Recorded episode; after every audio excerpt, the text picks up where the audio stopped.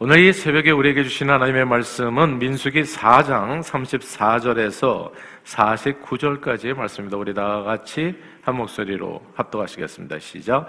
모세와 아론과 회중의 지도, 지도자들이 고아 자손들을 그 종족과 조상의 가문에 따라 계수하니 30세부터 50세까지 회막에서 복무하고 봉사할 모든 자, 곧 그 종족대로 계수된 자가 2,750명이니 이는 모세와 아론이 여호와께서 모세에게 명령하신 대로 회막에서 종사하는 고아인의 모든 종족 중 계수된 자이니라.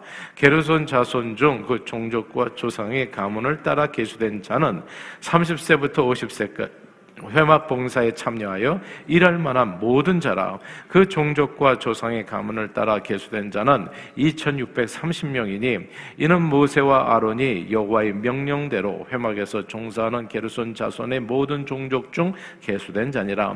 무라리 자손의 종족 중 그 종족과 조상의 가문을 따라 계수된 자는 30세부터 50세까지 회막에서 복무하고 봉사할 모든 자라. 그 종족을 따라 계수된 자는 3200명이니 이는 모세와 아론이 아론이 여호와께서 모세에게 명령하신 대로 무라리 자손들의 종족 중 계수된 자니라.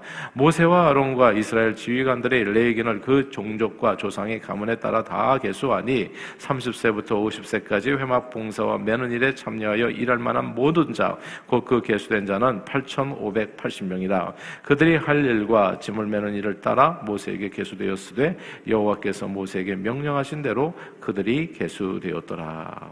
아멘. 어, 저는 아주 어렸을 때 아버님을 거의 집에서 본 적이 없습니다. 항상 밖에 일에 바쁘셨기 때문이지요. 그러나 집은 윤택했고 잘 살았습니다. 이제 방이 여러 개 있는 지금도 그 집이 눈에 선해요. 방이 여러 개 있었어요. 그래서 집이 진짜 굉장히 큰 집이었어요. 아, 뭐 이렇게 이제 문간방이라고 그러죠. 막 그런데 새도 줬던 걸로 이제 기억합니다. 그래서 그리고 집에는 노상제 시골에서 올라온 손님들이 있었습니다. 항상 시골에서 올라오면 이제 저희 집에서 다 묵고 이제 그렇게 가셨었습니다.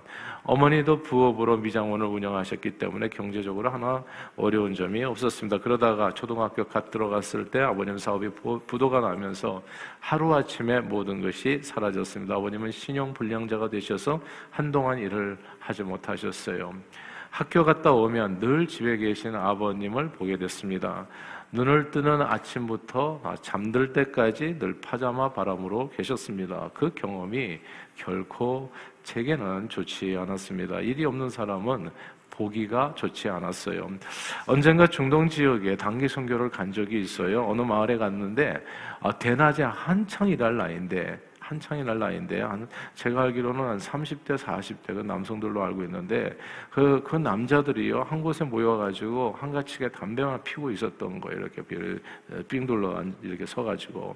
그러니까 머리와 수염은 더부룩하고 옷도 신발도 남루하고 게다가 모두 다 기운이 좀 없어 보였습니다. 밥도 제대로 먹지 못한 것 같아요. 이제 일자리가 없어서 그렇게 햇볕에 나와서 햇볕을 쪼고 있다가 얘기했습니다. 일이 없는 사람은 보기가 좋지 않았어요 없어요. 모두 게으르게 보였고 가난했고 그리고 추했고 무기, 무기력 무력했습니다. 일 없는 사람은 다른 사람을 돌보기는커녕 자기 자신 하나도 제대로 추스릴 수가 없지요.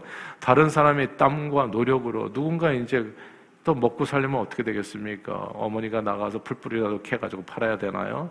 이제 누군가의 아주 적은 최선을 다한 그 땀과 노력으로 어, 그렇게 해서 이제 번 어, 쌀로 만든 밥 이렇게 어, 이렇게 밥 먹고 이제 축내는 그런 비굴한 인생이 될 수밖에 없는 겁니다. 이제 하루하루 사는 것이 무슨 의미가 있겠어요? 일이 없을 때 그냥 와가지고 햇빛 쬐다가 또 그 모습으로 또 들어가는 거예요. 집에 아무 일도 없이. 그럼 밥은 어떻게 먹나요? 이제 이런 게 되게 어려운 이제 일들이 벌어지는 것이죠. 사람들은 먹고 살기 위해서 일한다고 하지만 꼭 그런 것만은 아니더라고요. 일이라고 하는 것은 때로는 내 인생의 존재 가치가 되기도 합니다. 그러므로 평생을 두고 절실하게 깨닫게 된 한 가지 사실이 있어요. 그래서 무엇을 하든지 내가 할 일이 있다는 것이 복이라는 점입니다. 이게 중요하니까 다시 반복할게요. 제가요, 평생을 두고 절실하게 깨달은 거. 이제 이런 삶의 태도를 가지니까, 그러니까 일하는 게 저는 별로 힘들지가 않아요. 그러니까. 물론 사람마다 하는 일의 종류가 좀 다른, 다른데, 그러니까 일이라고 하는 것은 저는 감사, 일을 생각하면 제일 먼저 떠오르는 것은 감사지. 아이고, 또 내가 일을 하게 됐다. 이런 느낌은 하나도 없어요. 예. 평생을 두고 정말 절실하게 깨닫게 된 한 가지 사실은 무엇을 하든지 내가 할 일이 있다는 것이 복이라는 점입니다. 특히 한창 일할 나이에 집안의 가장이 할 일이 없어 빈둥거리면서 사는 것은 그가 함께하는 가족들에게는 말할 수 없는 고통이 될 수 있습니다. 내게 주어진 일이 있다는 것은 참으로 놀라운 하나님의 은혜요 또한 축복입니다. 이게 감사하게도요 우리 하나님께서는 너무나 좋으신 하나님이잖아요. God is so so good, right? God is so good. 하나님은 진짜 좋으신 분이에요.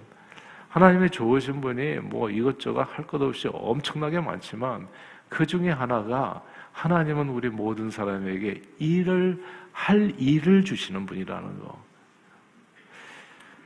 오늘 본문 민수기 4장 49절입니다. 4장 49절을 함께 읽겠습니다. 시작.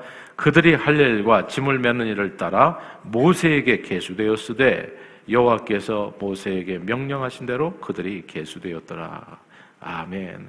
그들이 할 일과 짐은, 짐을 매는 일을 따라서 일을 따라서 모세에게 숫자가 다 계수되었다. 근데 이 구절은요. 새 번역 성경이 훨씬 더 좋습니다. 새 번역 성경의 구절이 똑같은 구절을 새 번역으로 한 게 훨씬 더 좋아요. 그 새 번역에 보면 이 구절은 이렇게 읽힙니다. 주님께서 모세를 시켜서 말씀하신 대로 한 사람 한 사람에게 할 일과 운반할 짐을 맡겼다입니다. 야, 이게 훨씬 더 이 해석이 저는 좋아요. 주님께서 모세를 시켜 말씀하신 대로 한 사람 한 사람에게 할 일과 운반할 짐을 맡겼다. 이 말씀은 우리 하나님께서 레위 족속 중 30세에서 50세에 이르는 한참 일할 나이의 사람들 얘기하는 거죠. 결혼한 남자들, 예. 집안의 가장, 그 모든 사람에게 한 사람도 빠짐없이 일자리를 주셨다는 말씀입니다. 아, 이게 진짜 감사하잖아요. 한 사람도 빠짐없이. 우리가 실업률이라고 얘기하잖아요. 실업률이 좋으면 그 나라가 건강한 나라라고 말할 수 있어요. 아니죠. 실업률은 진짜 모든 정치가들이 고민하는 그래서 실업률을 어떻게 든지 낮춰가지고 모든 사람이 일할 수 있는 나라를 만드는 게 그게 좋은 나라거든요. 근데 100%는 안 되잖아요. 근데 우리 하나님은 100%예요, 100%. 모든 사람 숫자 다 개수해라. 한 사람도 빠짐없이. 한 사람 한 사람에게 할 일과 운반할 짐을 맡기신 이 하나님이 저와 여러분들이 믿는 그 하나님이십니다. 일할 수 있도록 우리 하나님께서는 이스라엘 백성들이 한 사람도 일이 없어서 빈둥거리거나 머리에 새집 틀고 살면서 눈을 뜨는 아침부터 잠들기까지 늘 파자마 바람으로 돌아다니거나 남이 벌어온 것으로 밥이나 축내는 사람이 되지 않도록 신체 건강하여 일할 수 있는 사람들은 모두 다 그 숫자를 계수하여 한 사람 한 사람에게 할 일을 맡기셨습니다. 주님 앞에 이 말은 다른 의미가 아니에요. 의미 없는 인생은 하나도 없다는 거예요. 주님 앞에 의미 없는 인생은 일도 없다. 하나님께서는 하나님이 종 모세를 시켜서 주의 백성들의 숫자를 한 사람 한 사람 다 계수하게 하시고 그 한 사람 한 사람에게 일할 수 있는 축복을 허락해 주셨습니다. 이 하나님이 저와 여러분들이 믿는 바로 그 하나님. 저는 하나님께 너무 감사해요. 예수 믿는 게 이렇게 좋은 줄 몰랐잖아요. 하나님께서는 오늘날에도 우리들을 계수해서 한 사람도 빠짐없이 일할 수 있는 축복을 허락해 주십니다. 일이 복이라는 사실을 몰라서 맡은 일도 허술하게 할 수는 있을지 모르지만 하나님께서 일을 주지 않는 사람은 한 사람도 없습니다. 레위인은요 성막 봉사를 위해서 선택받은 사람이잖아요. 신약 시대 레위인이 누구겠습니까? 아마도 교회 성도들이 될 것입니다. 베드로 사도는 예수 믿는 성도들에게 이렇게 얘기했잖아요. 여러분들은 택하신 족속이요 왕 같은 제사장들입니다. 이는 여러분들을 어두운 데서 불러내어 그의 기이한 빛에 들어가시 하신 이에 아름다운 덕을 선포하게 하려 하심입니다. 이렇게 설명을 했습니다. 오늘날 예수님을 주로 신앙 고백하는 모든 그리스도인들에게는 하나님께서 맡겨주신 소중한 일이 있다는 겁니다. 사명이 있다는 것이죠. 하나님의 아름다운 덕을 온 세상에 선포하는 사명. 그 사명, 일이 자기에게 이런 일이 있다는 것을 모르는 사람은 있을지 모르지만 혹은 소홀히 하는 사람이 있을지 모르지만 그 일이 없는 사람은 하나도 없다는 거. 복음 전도의 사명이 모두에게 있는 겁니다. 그리스도인 가운데 또한 주님의 몸된 교회를 세워 섬기는 일에 이 일이 모든 사람에게 있는데 자기에게 이게 이런 일이 있다는 것을 모르는 사람이 있을지는 모르지만 그리스도인 가운데 주님의 몸된 교회를 함께 섬겨서 세우는 일이 없는 사람은 그 일이 없는 사람은 아무도 아무도 없습니다. 사실 생각해 보세요. 예배도 일이 아닙니까? 예, 이 예배의 자리에, 기도의 자리에 나오는 것도 오늘도 이제 이른 아침부터 일어나셔가지고 어, 잠깐 이렇게 좀 세면이라도 하시지 않았겠어요, 여러분들? 그리고 옷을 또 갈아입으시고 자동차에 시동을 걸고 이것도 일종의 말하자면 일이 될 수가 있는 거예요. 그러니까 주님 앞에 나오는 예배도 친교도 교육 봉사도 그리고 선견도 훈련도 전도와 선교도 생각해 보면 주님을 위해서 일하는 이게 다 알고 보니까 레위인들에게 맡겨졌던 한 사람 한 사람의 이게 일이라는 것을 알게 돼요. 코로나 기간을 지나면서 우리는 이 사실을 확실하게 알게 됐습니다. 집에서요, TV 앞에서 드리는 예배와 기도가 있습니다. 근데 그 예배, 집에서 TV 앞에서 혹은 컴퓨터 앞에서 드리는 그 예배와 기도. 근데 찬양과 성전이, 그런, 그런 찬양이 성전에 나와서 주님 앞에 함께 모여서 드리는 예배와 기도, 찬양과 봉사, 이것과 결코 같을 수 없다는 것을 우리가 코로나 기간에 확인하게 됩니다. 눈을 뜨는 이른 아침부터 잠들기까지 이게 이렇게 되는 거예요. 정말 머리에 새집 털고 더부룩한 수 염에 파자마 바람으로 TV나 컴퓨터 앞에서 남이 드리는 그렇게 예배와 봉사와 전도와 선교를 이제 구경할 수 있는 겁니다. 그렇죠? 구경하듯이 예배 드릴 수는 있어요. 그러나 일하지 않는 이런 예배와 봉사와 섬김의 모습은 늘 영적으로 볼 때 게으르게 보이고 가난하게 보이고 또 추하고 볼품없고 무기력하게 보이는 겁니다. 그러므로 코로나 기간에 우리가 정말 깨달은 것은 인터넷 예배의 가능성이 아니라요, 현장 예배의 중요성입니다. 이게 중요하니까 다시 반복할게요. 우리가 코로나 기간에 깨달은 거예요, 정말. 절실하게 깨달은 건 뭐냐면 사람들은 와 인터넷 예배의 가능성이 열렸다 그래가지고 어떤 교회는 그냥 인터넷 교회를 만들었어요. 이런 현실 교회를 없애버리고 제가 볼 때 이것은 방향이 완전히 잘못된 거에 거꾸로 가는 것이죠. 우리가 코로나 기간에 정말 깨달은 것은 뭐냐면 인터넷 예배의 가능성이 아니라 현장 예배의 중요성입니다. 우리는 코로나 기간을 통해서 우리가 이렇게 함께 모여 기도하고 예배할 수 있다는 것이 얼마나 놀랍고도 감사한 하나님의 축복이었는 것을 새삼 깨닫게 되는 거예요. 구르는 돈은 이끼가 끼지 않는다고요. 몸을 움직여서 하나님을 가까이 해서 하나님 앞에 나와 서는 것이 알고 보니까 이게 복이더라고요. 이게 복이더라고요. 그게 아버지가 너무 밖에서만 일하면 자식들이 그래요. 우리 아빠는 왜 나하고 보는 시간 보내지 않냐고. 저는 경험을 했어요. 저는 우리 아빠가 저하고 집에서 시간 보내는 것보다 나가서 일하는 게 더 좋다는 거 확실하게 알게 됐어요. 하루에 24시간 아빠가 나하고 같이 있으니까 숨이 막히더라고. 이게 그러니까 이게 모든 일이 다 적당하게 이제 진행돼야 되는 건데 뭐가 감사한지를 모르는 거예요. 우리 아빠가 밖에서 열심히 진짜 땀 흘려서 돌아다니면서 일하는 것이 내게 얼마나 큰 축복인지를. 그러니까 이제 이게 복에 겨워가지고 이게 무슨 하품이 나온다고 그러나요? 네. 그러니까 이게 알고 보니까 이게 엄청난 축복인 거예요. 그 가운데서 또 짬을 내가지고 함께 뭐 좋은 시간 가지면 또 행복한 거죠. 그러나 이게 모든 게 이거 아니면 저거가 아니더라고 보니까. 하나님 앞에 이렇게 나와서 예배할 수 있는 거, 우리 아빠가 일할 수 있다는 거, 그 한창 일할 나이에 이게 그냥 축복이더라고요. 구르는 돈은 진짜 이끼가 끼지 않아요.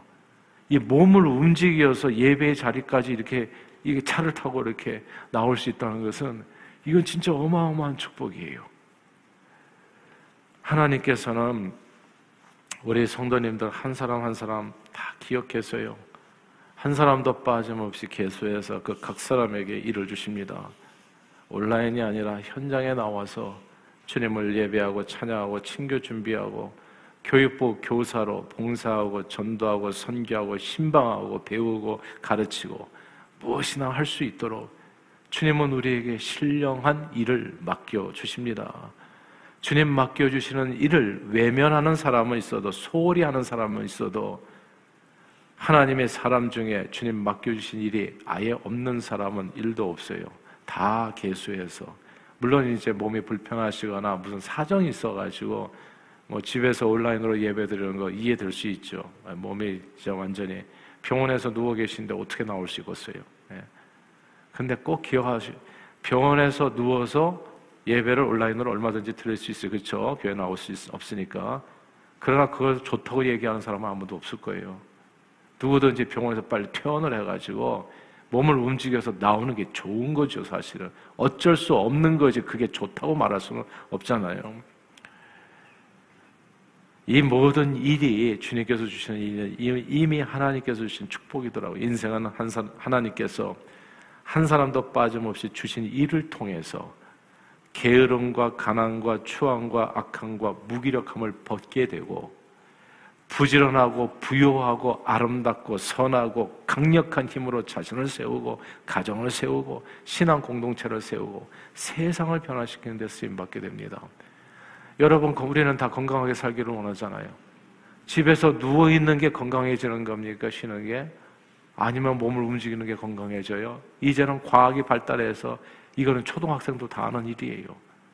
그러니까 이게 집에서 뭐가 건강해지겠냐고요. 이렇게 누워서 이렇게 이렇게 TV 앞에서 예배드리는 몸이 건강한 분이 그렇게 하는 거하고 이렇게까지 나와 가지고 주님 앞에 예배 드리는 거하고 뭐가 영적으로 도 건강해져 육적으로요. 이런 내용인 거예요. 그러므로 우리 각 사람에게 하나님께서 한 사람도 빠짐없이 주의를 맡겨주심을 감사하는 우리 모두가 될 수 있기를 바라고요. 그리고 그 일을 능히 잘 감당할 수 있도록 우리 인생을 하나님께서 채워 주실 겁니다. 선함으로 또 아름다움으로 능력과 지혜와 부요함으로 풍성하게 채워 주실 거예요. 그런 은혜가 넘치는 올 한 해 또 오늘 되시기를 주 이름으로 축원합니다.